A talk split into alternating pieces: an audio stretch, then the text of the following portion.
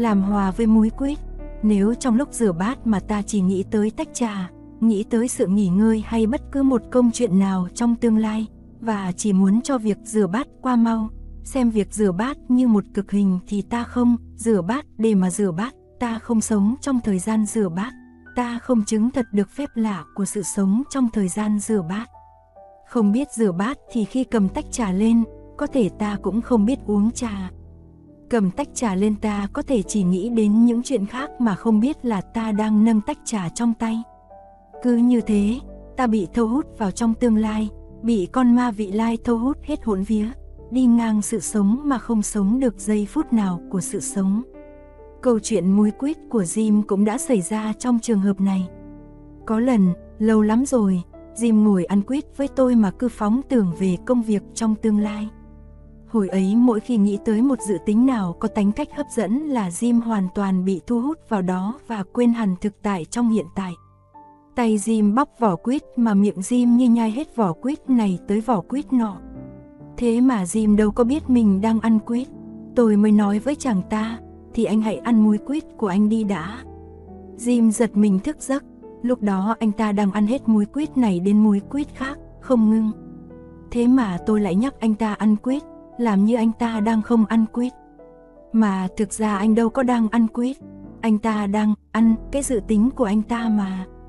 Người xưa nói, tâm bất tại yên, thị nhi bất kiến, thính nhi bất văn, thực nhi bất chi kỳ vị, tâm ý không có mặt, thì nhìn mà không thấy, nghe mà không rõ, ăn mà không biết mùi vị.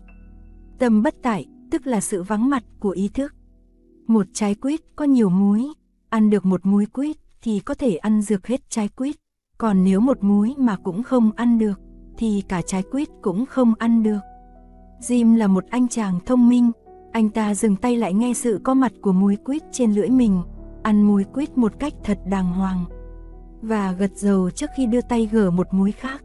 Sau cùng, như Thiều biết, anh ta đã có thể xem lao tù như một muối quýt và làm hòa bình với muối quýt đó. Hồi tôi mới vào thiền viện, cách đây cũng đã trên 30 năm, các thầy trao cho tôi tập tỷ ni nhật dụng thiết yếu của thiền sư độc thể chùa Bảo Sơn và bảo tôi học thuộc lòng. Đây là một tập sách mỏng chừng 40 trang thôi, ghi chép những ý tưởng mà thiền sư độc thể đã dùng để thắp sáng tâm ý của ông trong mọi cử chỉ, hành động. Ví dụ khi mới thức giấc vào lúc ban mai, ông cho khởi dậy ý tưởng này trong trí, vừa mới tỉnh giấc, tôi mong cho mọi người sớm đạt được trạng thái tỉnh thức lớn, hiểu biết thấu suốt mười phương. Khi múc nước rửa tay, ông sử dụng ý tưởng này để tự đưa mình về trạng thái ý thức. Múc nước rửa tay, tôi mong cho mọi người có những bàn tay trong sạch để đón nhận lấy chân lý. Toàn tập Tỳ ni nhật dụng thiết yếu, chỉ có những câu như thế. Mục đích là giúp người hành giả mới vào đạo nắm lấy được tâm ý mình.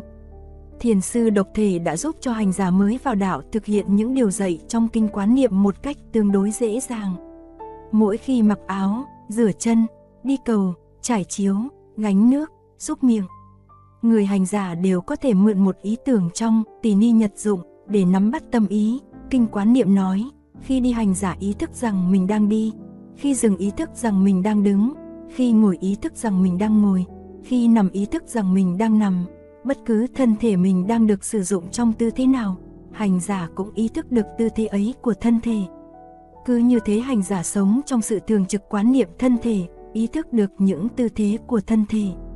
Tuy vậy vẫn chưa đủ, kinh quán niệm nói ta phải ý thức về mọi hơi thở, mọi động tác, mọi hiện tượng sinh lý, vật lý, cảm giác và tư duy liên hệ tới bản thân nữa.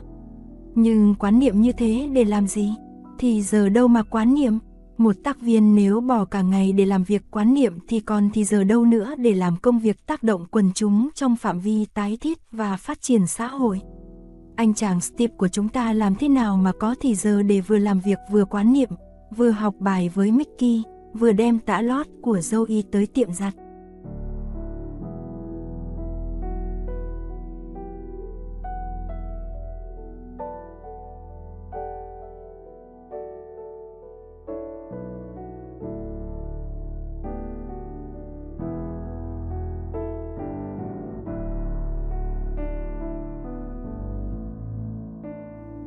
Phép lạ là đi trên mặt đất, Steve nó nói là từ khi biết lấy thì giờ của Mickey và của Marie làm thì giờ của mình thì chàng ta có vô khối, nhưng đó có thể là đứng trên nguyên tắc mà thôi. Bởi vì Steve có thể quên lãng trong khi học bài với Mickey. Steve có thể quên rằng thì giờ của Mickey cũng là thì giờ của mình, và như vậy Steve có thể đánh mất thì giờ như chơi. Steve có thể mong cho thì giờ ấy chóng qua hoặc sinh ra cáu kỉnh vì thì giờ ấy không thú vị, không phải là thì giờ của mình. Vì vậy muốn thật sự có vô khối thì giờ, ngã là không chỉ trên nguyên tắc, Steve cần giữ ý thức đây là thì giờ của ta, sáng tỏ mãi trong suốt thời gian học bài với con. Trong khi ấy tâm ý con người hay buông lung và từ ý tưởng này, tâm ý bắt sang ý tưởng khác như con vượn truyền cành. Muốn giữ cho ý thức hiện thực sáng tỏ, từ đây về sau tôi sẽ dùng danh từ chánh niệm để thay thế cho mệnh đề ý thức sáng tỏ về hiện thực thì cần đôi chút luyện tập. Tập luyện ngay trong đời sống hàng ngày và thực tập trong những buổi thiền quán. Trong khi một tác viên đi bộ trên con đường đất đỏ để tới đầu làng, anh cũng có thể thực tập quán niệm. Anh đi từng bước vững chãi trên con đường đất đỏ hai bên có viền cỏ xanh và khởi chánh niệm trong trí anh, ý thức được là mình đang đi trên con đường đó, con đường dẫn tới làng. Anh tập trung ý tưởng vào đối tượng quán chiếu duy nhất ấy. Ta đi trên con đường đầu làng, trời lạnh hoặc trời mưa. Đường khô hay con đường lầy lội, anh cũng duy trì chánh niệm. Anh không lập đi lập lại trong trí một cách máy móc, tôi đang đi trên con đường đầu làng. Máy móc là sự ngược lại của chánh niệm. Có người niệm Phật như một cái máy trong lúc tâm trí đi phiêu lưu xa thực tại ngoài ngàn dặm. Tôi nghĩ niệm Phật như thế còn tệ hơn là không niệm Phật. Nếu ta thực sự duy trì được chánh niệm trong khi ta đang bước trên con đường làng, ta sẽ thấy sự kiện ta đang bước trên con đường làng là một sự kiện mầu nhiệm. Một niềm vui nở ra từ tim ta như một đóa hoa và bao trùm lấy thế giới hiện thực. Tôi ưa đi bộ một mình trên những con đường quê, hai bên có những bông lúa hay cỏ đải và đặt từng bước chân ý thức trên đất, biết mình trong hiện tại đang đi trên hành tinh màu xanh kỳ diệu. Những lúc như thế tôi thấy hiện hữu màu nhiệm một cách lạ kỳ. Người ta thường nghĩ rằng đi trên mặt nước hay đi trên than hồng là thực hành phép lạ. Tôi nghĩ phép lạ không phải là đi trên mặt nước hay đi trên than hồng mà là đi trên mặt đất. Hàng ngày ta thực hiện phép lạ mà ta thường không hay biết. Thiều nhìn thử lại xem trời xanh, mây trắng, lá đục và đôi mắt bé thi Hải Thiều âm đan lay láy. Hai mắt của Hải Thiều cũng là một phép lạ mà trời kia, mây ấy, lá nọ cũng là phép lạ phải không? Thiền sư độc thể nói, khi ngồi nên ngồi thật ngay thẳng và khởi niệm. Ngồi đây cũng như ngồi trên pháp tọa Bồ đề. Pháp tọa Bồ đề là chỗ một đức Phật đã ngồi mà chứng ngộ. Nếu có hàng hà xa số Phật tức là đã có xa số người đã giác ngộ, và chỗ bãi cỏ tôi ngồi hôm trước ấy thế nào cũng có một đức Phật đã ngồi. Thi sĩ Nguyễn Công Trứ cũng có ý thức sáng khi ông ngồi xuống một chỗ ngồi và thấy dược rằng ngày xưa, cổ nhân đã từng ngồi trên chỗ ông đang ngồi, và ngàn muôn năm sau cũng sẽ có người tới ngồi chỗ ấy. Ngã Kim Nhật tại tọa chi địa, cổ chi ngân tầng tiên ngã tọa chi, ngàn muôn năm Âu cũng thế ni, ai hay hát mà ai hay nghe hát. Chỗ ngồi và thời gian trong giờ phút ấy trở thành hợp nhất trong một hiện tại vĩnh cửu. Nhưng người tác viên không phải có thì giờ để suốt ngày thong thả chơi trên những con đường cỏ xanh và ngồi dưới gốc cây. Người tác viên phải soạn thảo, dự án công tác, bàn bạc với dân làng, giải quyết trăm vàn khó khăn lao động nơi ruộng vườn, đối phó với cường hào ác bá. Trong thời gian thực hiện công tác đó, anh hoặc chị phải để tâm ý vào công việc, đề cao cảnh giác, sẵn sàng phản ứng một cách thông minh và hữu hiệu.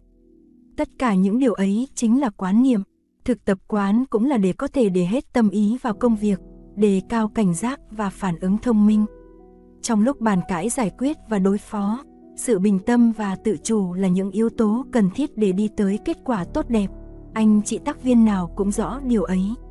Nếu ta không tự chủ mà để cho sự nóng giận hoặc đãng trí kéo đi thì hiệu năng của ta không còn bao lăm nữa. Quán niệm là một phép lạ mà ta có thể sử dụng để khôi phục và thâu hồi tự thân. Giả dụ một nhà ảo thuật nào đó đem thân thể ta chia làm nhiều phần và giặt mỗi phần ở một địa phương khác nhau. Bàn tay đặt nam, bắp chân đặt ở bắc, cánh tay đặt đông. Rồi dùng phép lạ hô lên một tiếng, mỗi phần của thân thể lập tức liền lại với nhau, để thân thể ta trở nên toàn vẹn trở lại. Quán niệm cũng thế, đó là phép lạ để tụ họp trong chớp nhoáng tâm ý phiêu lưu, tàn mát khắp trốn và thực hiện tự tâm toàn vẹn trong giây phút hiện tại của sự sống.